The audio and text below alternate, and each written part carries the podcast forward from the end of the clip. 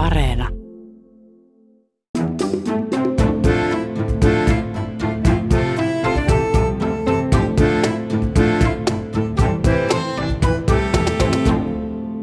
Tervetuloa mukaan Riku Siivosen täydelliseen elämään. Tällä kertaa pyrin olemaan täydellinen työntekijä. Mehän siis saamme ohjeita mediasta ja somesta ja kaikkialta siihen, että nukkuisimme, söisimme ja urheilisimme ja voisimme monella tapaa yhä paremmin, tulisimme täydellisimmiksi versioiksi itsestämme. Ja itse asiassa yllättävän moni näistä ohjeista tähtää siihen, että olisimme parempia työntekijöitä, jaksaisimme töissä paremmin. Sehän ei asiana sinänsä ole ongelma, mutta kysynkin sitä, että miksi työssä jaksamisesta tehdään yhä enemmän yksilön ongelma. No, mehän väitämme työelämän olevan jotain aivan poikkeuksellisen raskasta näinä aikoina. Työelämä on huonontunut ja huonontunut. Kiire on kovempi. On aivan liikaa turhia kokouksia ja uusia hullutuksia johtamisopeissa. Samaan aikaan jää kuitenkin sanomatta iso muutos. Työelämä on kuitenkin helpottunut isolla osalla ihmisistä. Palkat ovat monin paikoin säällisiä, keskiluokka on kasvanut ja yhä useammalla ylipäänsä on työtä, josta saa palkkaa, jolle voi ostaa tavaroita, jotka ovat halventuneet vuosikymmen vuosikymmeneltä. Se on tietysti totta, että vauraus jakautuu yhä epätasaisemmin ja palkolliset saavat yhä pienemmän osan kasvaneesta bruttokansan tuotteesta. Pääoma kasautuu ja meillä on yhä huonommin voiva alinkymmenys ihmisistä, jossa syrjäytyneisyys, työttömyys seuraavat sukupolvesta toiseen. Mutta koska emme todennäköisesti pysty tässä ohjelmassa puolen tunnin aikana muuttamaan tuota rakennetta tai räjäyttämään globaalia turbokapitalismia, käännämme katseemme nöyrästi itseemme. Millä keinoin voisin olla täydellinen työntekijä? Se on kysymys, jossa ideaali karkaa yhä kauemmaksi. Työterveyslaitoksen tutkijat Ari Väänänen ja Jussi Turtiainen ovat pohtineet syitä kiireestä ja uupumuksesta kärsimän työntekijähahmon esiin nousuun. Ajatus on se, että työsuorite ja työntekijän persoona ovat viime vuosikymmenten aikana kytkeytyneet yhä läheisemmin toisiinsa. Ja niin työpsykologit, entiset jääkiekkovalmentajat, viestintäkonsultit kuin filosofitkin ovat alkaneet kuhista työntekijän psyyken ja emootioiden ympärillä. Näin siis työelämän ongelmat ovat henkilökohtaistuneet ja työn epäkohdista on tullut henkilökohtaisia ratkaisuja vaativia ongelmia. Samalla ihmiset ovat väsyneet oman minän jatkuvaan luomiseen, oman itsen ylittämisen eetokseen ja itsen kehittämisen ideaalien jääneet aloitteellisuusvaatimusten loukkuun. Neuvojia tässä suossa rämpimiseen kyllä riittää. Jos ennen kansanterveysvirastot neuvoivat työläisiä reippailemaan, nykyään viranomaisten tilalla ovat kolmen pennin psykologit eli self-help-kirjailijat, anteeksi, on tietysti myös hyviä self-help-kirjailijoita, mutta kuitenkin. Ja toisaalta aivotutkijat, jotka kertovat profeettoina, että kannattaa kuulkaa nukkua riittävästi. Eikä tässä kaikki. Tämän lisäksi media julkaisee säännöllisesti listoja, joissa luetellaan ominaisuuksia, joita yksilöllä pitää tulevaisuuden työelämässä olla. Pitää olla joustava, vuorovaikutteinen, resilientti monitaituri, joka kouluttautuu jatkuvasti. Mutta kun en minä tahdo kouluttautua jatkuvasti. Minä haluaisin tehdä vain töitä, joita jo osaan. Minä olen äärimmäisen vastahankainen niin sanotulle tulevaisuuden työlle ja niille vaatimuksille, joita ihmisille osoitetaan. Mutta tarkoittaako se, että olen joskus työtön? Riku Siivosen ja kaikkien muidenkin tulevaisuuden työelämää ja meihin kohdistettuja paineita on kanssani purkamassa tutkija Mona Mannevuo, joka on julkaissut kirjan Ihmiskone töissä. Tervetuloa. Kiitos. Kirjassasi purat työntekijöihin kohdistuneen huolen historiaa ja nykyisyyttä ja Mona Mannevuon kirjassa käy ilmi, että tältäkään osin nykyaika ei ole ihan erityisen ainutlaatuista, vaan työntekijän eli ihmiskoneen toiminta on pyritty optimoimaan täydelliseksi jo toista sataa vuotta. Mona Mannevuon teit samaan aikaan kahta eri tutkimusta.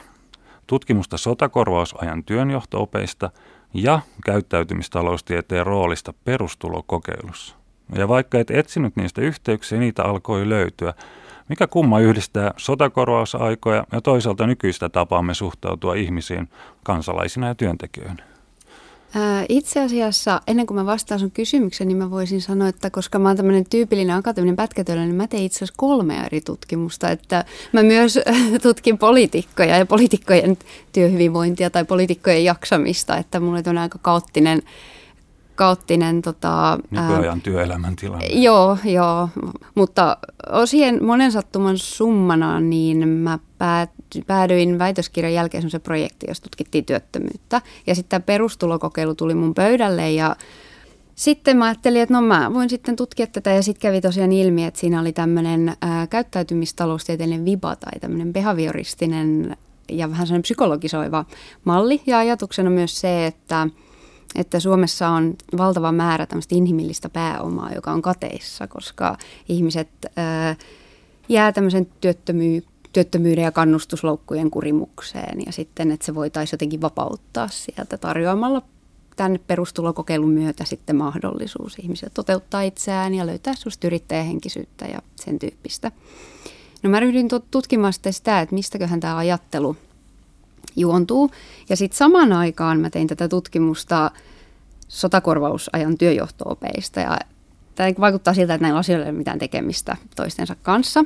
Mutta sitten kävi ilmi, että toisin kuin yleensä kuvitellaan, niin kyllä semmoinen – ihmisen voimavarojen kasvattaminen ja hyvinvointiajattelu, tai jotenkin se ajattelu, että suomalainen löytää hyvinvointia työn kautta ja sitten samalla tuottaa hyvinvointia koko yhteiskuntaa ja sitten on tämmöinen hyvä kehä, jossa minä voin hyvin ja sitten mä tuotan ja sitten kun me tuotetaan kaikki lisää, niin sitten me kaikki voidaan taas paremmin. Ja tämmöinen ajatus hyvistä kehistä, niin se itse asiassa paikantuu aika hyvin tuohon sotakorvausaikaan. Ja sitä yleensä ajatellaan aika julmana, koska ne työjohto-opit osaltaan oli aika tiukkoja ja ne ei ollut yhtään sellaista li- liberaalia hyvinvointiajattelua kuin mitä esimerkiksi käyttäy- käyttäytymistaloustiede edustaa. Mutta niissä on aika paljon samankaltaisia ajattelu siitä, että, että me elämme nyt jonkin tietynlaisia aikoja. Esimerkiksi finanssikriisin jälkeen elettiin, elettiin tavallaan sellaista hetkeä, että, että, että että työttömyydelle pitää tehdä nyt jotain, mitä ei ole aikaisemmin tehty. Ja sitten sotakorvaus ää, aikana taas oli täysin poikkeuksellinen tilanne. Näitä ei voi vertailla toisiinsa, mutta täysin poikkeuksellinen tilanne. Ja sitten ajateltiin, että nyt pitää keksiä, kehitellä jonkinlaisia keinoja, miten me kannustetaan ihmisiä mm, paitsi yhteiskunnan taholta myös itse löytämään voimavaroja, että miten me jaksetaan ja nyt miten me jaksetaan tehdä työtä ja miten me jaksetaan muovata tavallaan itseämme nyt tähän – uudenlaiseen tilanteeseen. Että tavallaan, että jos siinä mm, Suomi ö, tavallaan lähestyy tämmöistä teollista yhteiskuntaa, niin sitten tämä perustulokokeilu esimerkki tämmöisestä jälkiteollisen yhteiskunnan kriisitilanteesta, jossa voimavarat on vähän niin jälleen hukassa ja sitten niitä pitäisi optimoida. Eli hiukan eri tavalla, mutta se ajattelutapa oli aika samantyyppinen. Mutta mennään sinne sotakorvausaikoihin, jossa alettiin no itse asiassa ennen sitä jo 1900-luvun alussa jollain tavalla ajatella, että ihminen on kuitenkin vähän niin kuin kone, jota voi optimoida. Joo, se on aika vanha ajatus itse asiassa, että, että ihmisen ruumis olisi tämmöinen koneellinen tai että sitä voisi jotenkin metaforisesti lähestyä koneena. Ja, mutta koska kirja pitää yleensä aloittaa jostain, eikä voi lähteä ehkä niin kuin, antiikiajasta nyt pohtimaan, että miten tämä ää, ajatus on kehittynyt ja kasvanut, niin mä aloitin johtuen osin myös siitä, että mä oon tehty, tehnyt väitöskirjaa työrationalisoinnista, eli taylorismista ja fordismista, niin mä aloitin sitten oikeastaan siitä. Eli mä aloin pohtia, että miten tässä te- tämmöisessä teollisessa työssä tai taylorismissa tai teollisen työn tehostamisessa, joka me ymmärretään ja joka vaikuttaa meidän elämään myös edelleen aika voimakkaasti, niin miten siinä nimenomaisesti ajateltiin ihmistä koneena. Ja sitten tämä sotakorvausaika liittyy sitten taas tähän tämmöiseen työn rationalisointiin tai tämmöisen vanhan ajan taylorismiin, amerikkalaiseen 1900-luvun taylorismiin tai Fordismiin, jota esimerkiksi kuvataan Charlie Chaplinin nykypäivässä niin kuin tämmöisenä kammottavana äh, ihmisen tuhoavana järjestelmänä, niin Suomessa sitten taas sotien jälkeen pyrittiin rakentamaan ajatusta inhimillisestä taylorismista, eli se ei ollut tarkoitus kurittaa ihmiskoneita eikä ihmisen ajateltu olevan kone tai robotti, vaan siis äh, työterveydessä esimerkiksi käytettiin metaforisesti käsitettä ihmiskone, jolla tarkoitettiin, oikeastaan sitä, että ihminen on tämmöinen inhimillinen olento – jos on paljon tuottavaa potentiaalia, mutta sitten ihminen on myös aika arvaamaton ja, ei sinänsä kone, että ihminen väsyy helposti eikä aina toimi, kuten olisi toivottua. Ja sitten sen takia ihminen kaipaa tällaista patistelua ja ohjailua ja ymmärrystä. Silloin pääosin huutamista ja sitten tämmöistä joukkojen johtamista. Nämä, tota, opit otti aika paljon armeijakokemuksista virtaa myös, myös, mutta niissä oli kuitenkin sellainen psykologisoiva ote ja sitten semmoinen ajatus elinvoiman kohentamisesta, nimenomaan työn järkeistämisestä sillä tavalla, että ei tuhlata energiaa mihinkään turhaan, vaan siihen varsinaisen työn suorittamiseen ja sitä kautta kansakunnan hyvinvoinnin kasvattamiseen. Niin alettiin puhua sosiaalisesta insinööritaidosta, joka kuulostaa pehmeältä, mutta on sitten kuitenkin myös kontrollia ja kansalaisten paimentamista. Millaisten vaatimusten, millaisen ikeen alla työntekijät olivat sotakorvausajan Suomessa? Äh, joo, se on oikeastaan sosiaalinen insinööritaito on aika paljon historioitsijan, erityisesti aatehistorioitsijan, aatehistorioitsijoiden käyttämä käsite. Ja sillä tarkoitetaan äh, aika usein, tai erityisesti mä nyt tarkoitan sillä, mutta myös moni muukin, niin tarkoittaa sellaista tilannetta, kuten nyt sotakorvausajan Suomi oli, eli Suomi ei ollut silloin vielä teollistunut, mutta oli tämmöinen teollisuuteen liittyvä ongelma, eli sotakorvauksien maksaminen. Ja sitten oli siihen liittyvä työväestöön liittyvä ongelma, eli, eli työväestö oli palannut sodasta ja oli uupuneita, ehkä hiukan haluttomia osallistumaan tähän yhteiseen projektiin, vaikka yleensä mielikuvat on toisin, mutta työpaikalla oli aika paljon erilaisia riita- riitaisuuksia kahnauksia ja tunnelma oli aika kireä vähän joka suuntaan. Mutta sitten oikeastaan ryhdyttiin miettimään ja rakentamaan sellaista ajatusta työterveysajattelusta, joka meille on nyt hyvin itsestään selvä, mutta se ei ollut alkuunkaan itsestään selvä sotien jälkeisessä Suomessa. Ja siihen sisältää tämmöinen ajatus, että tarvitaan tämmöinen monitieteinen asiantuntijoiden joukko, eli nyt puhutaan paljon monitieteistä tutkimuksesta, että, että vaikka työttömää pitää avustaa monen eri ihmisen, psykologin ja lääkärin ja kaikkien, niin, niin tavallaan siinä oli vähän semmoinen ajatus, että, että työväestöä pitää tutkia ja työläisiä pitää tutkia aika monesta eri näkökulmasta ja sitten tässä oikeastaan alkoi suomalaisen työpsykologian, semmoisena kuin me työpsykologia ymmärretään, niin sen ensihetket, mutta oli myös työfysiologiaa, eli miten, millainen on hyvä metsämies, että minkälainen on metsämiehen fysiologia. Ja sitten... Tuskin minun kaltaisen katselen näitä helsinkiläisen hernekepin jalkoja ja käsiä. Joo, ihanne oli silloin vähän toisen tyyppinen, ehkä, ehkä että ei ollut tämmöinen tietotyöläisen ihanne. Ja sitten, mutta sitten myös oltiin hyvin kiinnostuneita siitä, että minkälainen työväestö meillä oikeastaan on, eli mikä on sen vointi, miten sitä voitaisiin laajasti tutkia. Ja sitten alettiin esimerkiksi ottaa ajella röntgenautolla ympäriinsä ja ottaa keuhkokuvia työläisistä ja sitten sydän, tai keuhko- ja sydänkuvia, eli selvittämään vähän niin kuin, että mikä on tämä työväestön kunto. Eli ongelmat on tietyllä tavalla muuttaneet muotoaan. Siis ei voi sanoa, että ne olisi vähentyneet, vähentyneet, mutta ne on erityyppisiä kuin tuolloin. Että keuhkosairaudet oli suurin ongelma, ja jos keuhkosairaus on suurin ongelma, niin silloin ehkä ensisijaisesti ei sitten mietitä, että, että minkälainen tunnetila näillä ihmisillä mahdollisesti on, tai ovatko ne uupuneita. Ja niin ajatus oli myös sitten se, että, että tämmöinen normaali työmies ei väsy. Että se, ei, että se on ihan luonnollista, että rintamalta voi sit siirtyä teollisuuden palvelukseen ja sitten suorittaa rooli siellä, että se ei sitä niin oikeastaan pidetty vaihtoehtona, että ihmiset voisivat jollain tavalla olla uupuneita tai traumatisoituneita, koska sellaisia käsitteitä ei myöskään No mitä ollut. sitten, jos joku oli? Miten sellaiseen suhtauduttiin? Koska joutilaisuutta pidettiin silloin ja joka ei edelleenkin aikamoisena mörkönä. Joutilaisuus, uupumus. Oliko uupumus heti laiskuutta? No sepä se oli se juuri se ongelma, että mä luulen, että, että työpsykologiassa aika paljon. Ensimmäinen työpsykologian semmoinen oppikirja julkaistiin 1948. Ja siinä itse asiassa uupumukselle on annettu yllättävänkin paljon tilaa, mikä sinänsä on yllättävää, koska meidän mielikuva on yleensä se, että työupumusta ei koskaan ennen ollut, mutta koska sitä ei tietenkään ollut sillä tavalla, kun me nyt ymmärretään, että sitä on, koska sitä ei diagnosoitu tai, tai ei diagnosoitu masennusta tai ei myöskään, että se diagnostiikka oli hyvin toisen tyyppinen.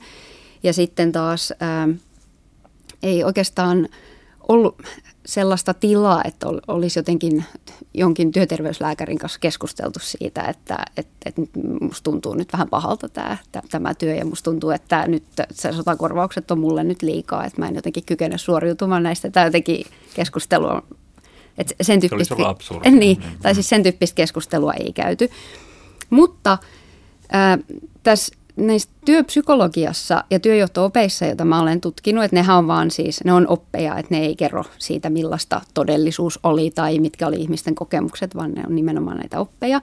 Niin näissä äh, kuitenkin suositeltiin selvittämään se, että jos ihminen ei ole normaali joutuisa, jota käsitettä käytetään, eli ei työskentele toivotulla tavalla normaalisti, niin sitten pyydettiin se, tai pyrittiin niin selvittämään se, että että siinä voi olla kolmekin syytä, että yksi voi olla se, että, että ihmisellä on rakenteellinen, joku rakenteellinen vika, eli hän on asteeninen, hermostoltaan siis vääränlainen, ei, ei kykene toimimaan normaalisti, eli hän, hänessä on ehkä, että hänen pitäisi ottaa ylipäätään toisen työtehtävään. Tai sitten voi olla ihan tällainen sielullinen väsymystila, joka johtuu ihan yksinkertaisesti väsymyksestä, että tämmöinen tila tunnistettiin ja sitten siihen auttaa mahdollisesti lepo. Sitä mä epäilen, että sitä lepoa ei välttämättä kauheasti tarjolla, koska sairauslomia ei mielellä tarjottu, niin mä epäilen, että toteutuuko tämmöinen lepomahdollisuus ikinä, mutta tämmöinen vaihtoehto kuitenkin oli olemassa, että ihminen voi olla sielullisesti väsynyt. Ja sitten noin kolmas vaihtoehto oli se, että jos näistä kumpikaan ei toteudu, niin sitten on, laiskuus on yksi mahdollisuus ja sitten tarvitaan lisää kuria. Mutta ohjeistuksessa oli tavallaan niin, että laiskan tunnistaa siitä, että se on yllättävän virkeen lauantaisin, mutta ei sitten työaikana. Tämä on Riku Siivosen täydellinen elämä ja vieraana tutkija Mona Mannevuo. Työpsykologi Vesa Talvitie kuvaa, että sotakorvausten maksamisen ympärille kehittyneestä suorastaan mentaalihygienian lähtökohdista nouseva ihannetyöntekijä luonnehti tosiaan tämmöinen korkea moraali, puhtaus, siisteys. Ja kun tullaan sitten taas nykyaikaan, jossa tuo mainitsemasi uupumus alkaa olla jo varsin sallittua, niin samaan aikaan ihannetyöntekijä on muuttunut. Talvitie löytää LinkedIn päivitysten rivien välistä uudenlaisen ihannetyöntekijän, joka on sitoutunut organisaation, omaksunut sen arvot, yrittää kukoistaa omassa elämässään, suunnittelee vapaa-aikansakin palautumisen näkökulmasta, edustaa työnantajansa työn ulkopuolella ja sosiaalisessa mediassa ja panostaa innovatiivisuutensa vahvistamiseen. Edelleen työntekijä hyväksyy, että työnantaja ottaa arvoelliseksi myös työntekijän tunteet ja psykologisen ominaislaadun johtamisen kohteeksi. Lyhyesti sanottua työelämä on psykologisoitunut voimakkaasti. Mona Mannevuo, joutuuko yliopiston tutkijakin olemaan yhä enemmän työsuoritteensa lisäksi työpersoona? Joo, siis kyllähän ää, erityisesti tällaisella mun alalla, joka on tällaista pätkätyötä ja rahoituksen hakemista ja sitten sellaista jatkuvaa taistelua aika vähistä työpaikoista ja oman itsen toteuttamisesta. Ja tutkijahan sanoo aina, tutkijathan sanoo aina rakastavansa työtään, niin mikä siinä nyt voisi olla sen suurempi kuvaus siitä, että kuinka lähellä työ on omaa persoonaa tai kuinka personoitunut se työ on kuin se, että sanoo, että parasta elämässä on mun oma työni, niin, niin tota, et kun, sit, kun kilpailut tavallaan kovenee, mä en osaa sanoa, että onko se muilla aloilla koventunut niin paljon kuin yliopistossa, mutta kyllä se on koventunut. Ja sitten saman aikaan kasvanut tänne huippupuhe ja myöskin semmoinen toive jopa siitä, että, että esimerkiksi kun haetaan rahoitusta omalle tutkimukselle, niin se ei ole niin kuin hyvä tutkimus tai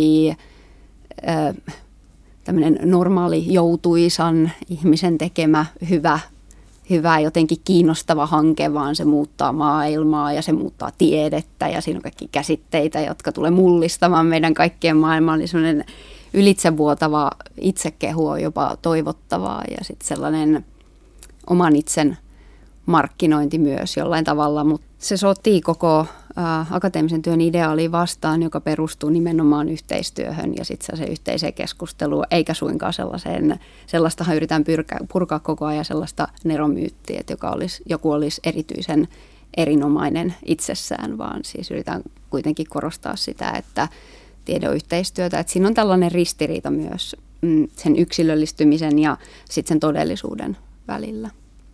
Et yliopistotutkijan näkökulmasta, niin niin niiden vanhojen työjohtooppien lukeminen oli aika kiehtovaa osaltaan sen takia, että tosiaan sotakorvausajalla ei toivottu sitä, että kukaan kauheasti korostaisi itseään tai toisi jotenkin yksilöllisiä ominaisuuksia esiin.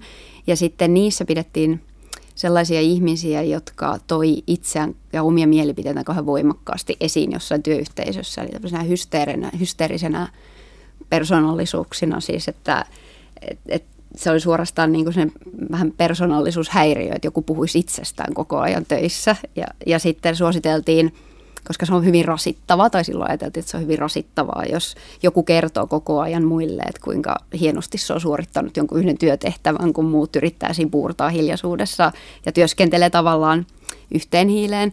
Niin sitten työjohto suositeltiin, että tällaisille ihmisille annetaan tosi yksinkertaisia ja sellaisia helposti suoritettavia tehtäviä, niin sitten ne voi loistaa koko ajan. Ja sitten muille pitää vaan sanoa, että että perso- hän on vähän erikoinen, että antaa hänen puhua itsestään. Kyllä mä tiedän nykyäänkin persoonia, jotka joille voisi antaa välillä vain yksinkertaisia tehtäviä, antaa heidän loistaa siellä. Mutta jos ennen persoonallisuuksia pidettiin pikemminkin pahana, niin nyt tuntuu, että paitsi että niitä jossainkin määrin arvostetaan myös, ennen kaikkea me rakastamme luokitella ihmisten erilaisia persoonallisuuksia ja temperamenttipiirteitä. Hirveä myyntihitti on ollut bestseller Idiotit ympärillinen kirja, joka siis on teorialtaan lähinnä horoskooppitasoinen, mutta, mutta jakaa ihmisiä tietyn tyyppisiin persoonallisuuspiirteisiin. Ja tätä on käytetty jopa siis työpaikalla, mikä on niin kuin absurdia, sietämätöntä ja vastenmielistä, mutta jotenkin ikään kuin auttamaan ihmisiä tulemaan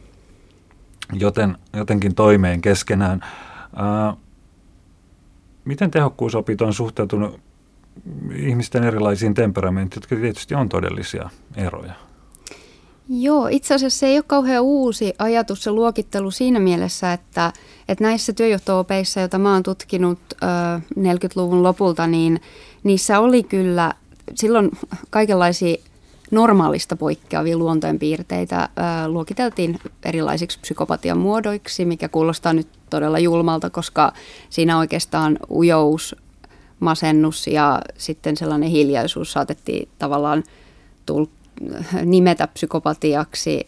Vähän niin kuin sellainen aggressiivinen väkivaltaisuus, ja se kuulostaa tosi pahalta, mutta oli sellainen kymmenkohtainen luokittelu, jossa sitten, jota piti käyttää apuna oikeastaan sen takia, että että myös sotakorvausaikana tehtiin tiimejä ja sitten tiimit ei saanut olla sellaisia, että, että esimerkiksi, että jos siellä on sellainen, ei sanottu nyt suoraan vasemmistolainen, mutta, mutta sen voi tulkita, että kysymys oli siitä, että jos siellä on oma agendaansa hyvin voimakkaasti työhuone työ, töissä ajava ihminen, niin sit sellaista ei mielellään saa laittaa se heikkotahtoisen ja heikkoluontoisen viereen, koska sitten ne voi niin kuin liittäytyä. Niin kuin joo, että et, et piti vähän laskelmoida, että ketkä kannattaa laittaa yhteen, mutta siinä oli myös sellainen tavallaan kaunis ajatus, että jos joku on ujo ja hiljainen ja sitten jossain on ö, joku tämmöinen hysteerinen, kauhean voimakas tahtoinen persoonallisuus, joka hoputtelee koko ajan muita, niin sitten on huono yhdistelmä. Eli siinä voi myös ajatella, että yritettiin suojella siis sellaisia ihmisiä, jotka ei ollut ei toisten työntekijöiden näkökulmasta eikä työn näkökulmasta sit riittävän tehokkaita. Eli siinä oli myös vähän tämmöinen suojelullinen elementti. Voisiko ajatella kuitenkin, että kun me toisaalta on sallitumpaa tutkia itseään nykyaikana, niin ja ymmärtää itseään paremmin. Siitä olisi jotain hyötyä meidän työelämässä, että me ehkä jo nuorempina ymmärretään, että minkälaiseen työhön me kannattaa hakeutua. Joo, ja siinä mielessä, että jos nyt ajatellaan, että jos on, on psykologia ja... Öö, monet tämmöiset diagnostiset kriteerit on pirstoutuneita, niin onhan työelämäkin tietyllä tavalla muuttunut ja pirstoutunut. Että se on oikeastaan aika loogista, että, että myös työpsykologia, siis sehän vastaa aikansa kysyntään tietyllä tavalla, varsinkin tämmöiset soveltavat tieteet. Ja ihmisillä on myös selkeästi tarve ja halu määritellä itsensä, kertoa itsensä jonkunlaiseksi. Ja mä ajattelen, että siinä mielessä se on, on myös todella hyvä, että mä en ole suuri self-help-kirjojen ystävä – mutta kyllä, kyllä, kyllä siinä on myös perusteensa, että, että jos joku kokee saamansa jonkinlaista helpotusta siitä, että, että vaikka saa selityksen omalle ololleen sillä, että, että no, mä oon vähän tämmöinen introvertti, ekstrovertti, niin en mä nyt näe, että, että, että jos ei sitä sotketa diagnostiikkaan, varsinaiseen psykiatriaan tai tällaiseen niin kuin lääketieteeseen, niin en mä nyt näe, mitä haittaa sitten välttämättä voi olla. Että... Mona Mannebo mainitsit tuon, että ihmisillä on halu kertoa itsestään tarina, vai miten sä muotoilit sen? Joo, haluan kertoa itsessään jonkunlaiseksi, että se on, se on sellainen... Onko se ää... nykyajan niin kuin asia sitten, onko se, se se iso ero siihen vanhaan? Joo, ja myös sitten toisaalta se, että on tilaa kertoa tämmöiseen ihannetyöläiseen on myös tullut sellaisia variaatioita, että nythän monetkin sellaiset ihmiset, jotka, joilla on ollut joku hyvin menestynyt ura, jollain on, on se ala sitten mikä hyvänsä, niin sitten samalla he voikin naisten lehdessä nyt esimerkiksi kertoa, että on kokenut myös uupumusta ja on ollut sellaisia ja tällaisia ää, myös niin kuin mielenterveyteen liittyviä vaikeuksia. Ei välttämättä vakavia niin kuin siinä mielessä, kun psykiatriset ää, ongelmat mielletään, mutta siis, että on ollut ylämäkeä ja alamäkeä ja elämä ei ole ehkä ollut niin helppoa ja, ja myös huipulla voi väsyä ja uupua ja tällä tavalla, että se rikkoo oikeastaan myös sitä ideaalia hiukan ja sen takia se on mun mielestä ihan hyvä, että se tuodaan jossain määrin esiin.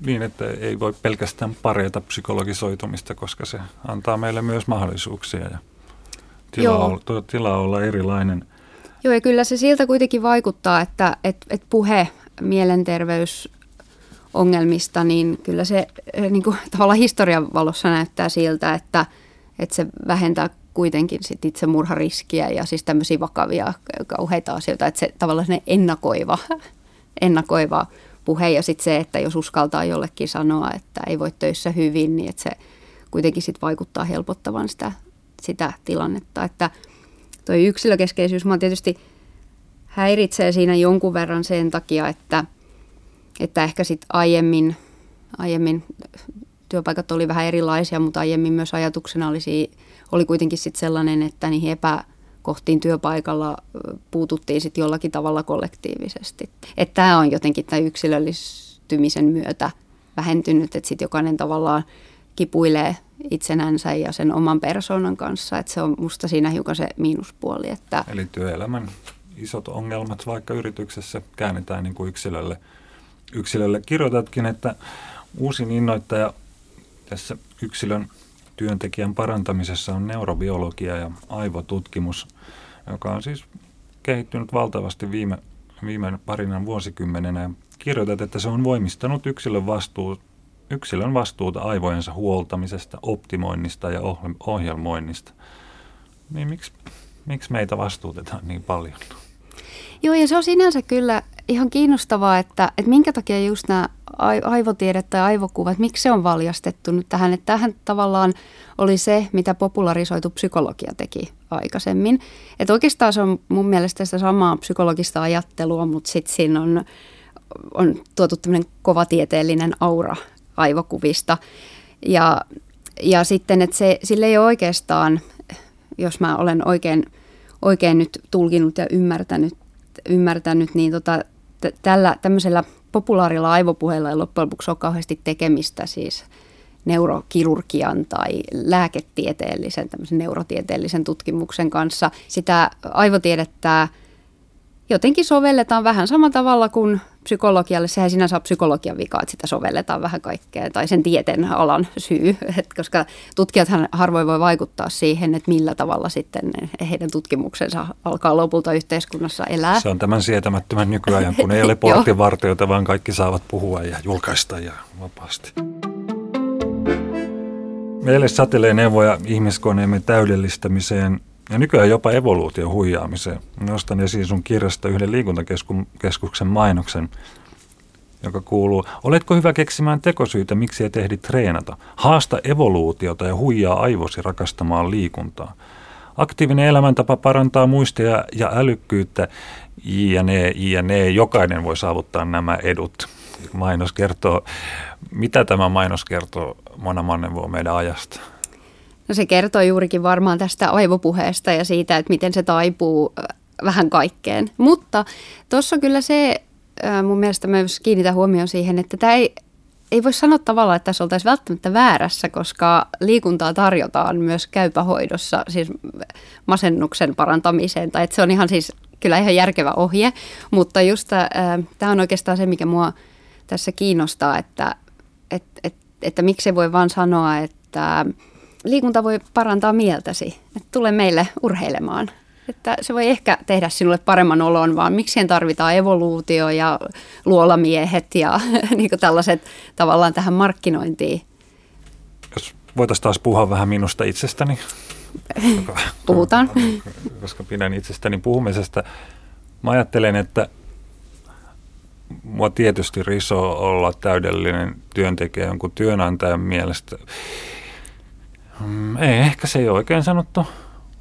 Mä haluan olla hyvä työntekijä tietysti, että mä saisin freelancerina seuraavankin työpaikan, mutta samaan aikaan mä en halua kehittyä vaan sen, ehkä sen, en ehkä sen yhden työnantajan ehdolla yhteen tiettyyn paikkaan, vaan mä haluan, että mä voin toteuttaa itseäni ja tehdä ehkä monenlaisia töitä ja että ne olisi vielä jotenkin merkityksellisiä. Mitä se Mona Manevo ajattelet työmerkityksellisyydestä, jos, jos ennen tehtiin työtä, että saatiin leipää? Sitten tehtiin työtä, että saatiin kasvua ja nyt aletaan ehkä vähän kyseenalaista, että onko tämä kasvulla, kun sitä muutenkaan näytä tulevaa se tuho meidän maapallon. Onko, meidän työn merkitys yhtäkkiä hukassa? Siksi me ollaan niin sairauseläkkeelle jääviä työkyvyttömiä nuoria? No mä jotenkin ajattelisin, että, että, että kysymys on myös siitä, että se mielikuva yhteiskunnasta on aika voimakkaasti muuttunut ja koska se on yksilöitynyt, että – että jos mä esimerkiksi ajattelen tätä, tätä nytten sitä sotien jälkeisen Suomen tehokkuusajattelua tai, tai sitä, sitä tavallaan elinvoiman kohentamista tai sitä, kyllä siinäkin puhuttiin talouskasvusta tai sitä ajattelua, niin, niin se oli todella niin, kuin niin, että tässä kansakunta pyrkii johonkin yhteiseen tavoitteeseen. Ja tämän tyyppistä ei, ei ajattelua jotenkin ei ole – ei ole olemassa, vaan on enemmän yksilöitä, jotka etsivät sit omaa polkuaan.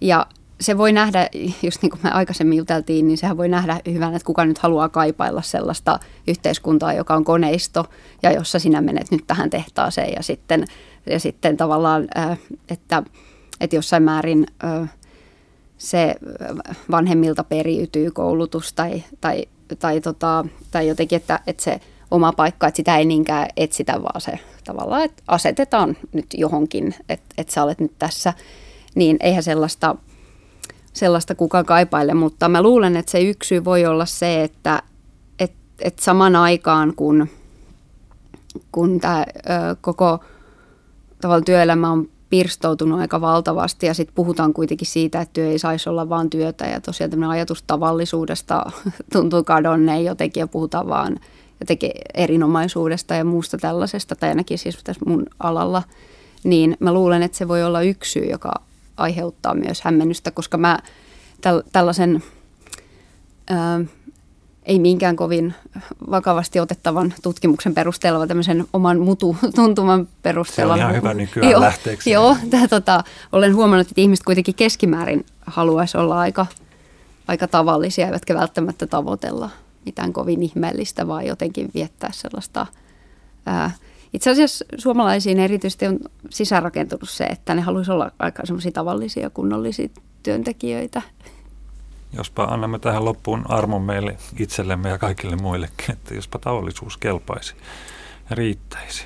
Niin, siis mä odottelen sitä, että tavallisuus olisi uusi trendi. Kiitos Mona Mannevuo.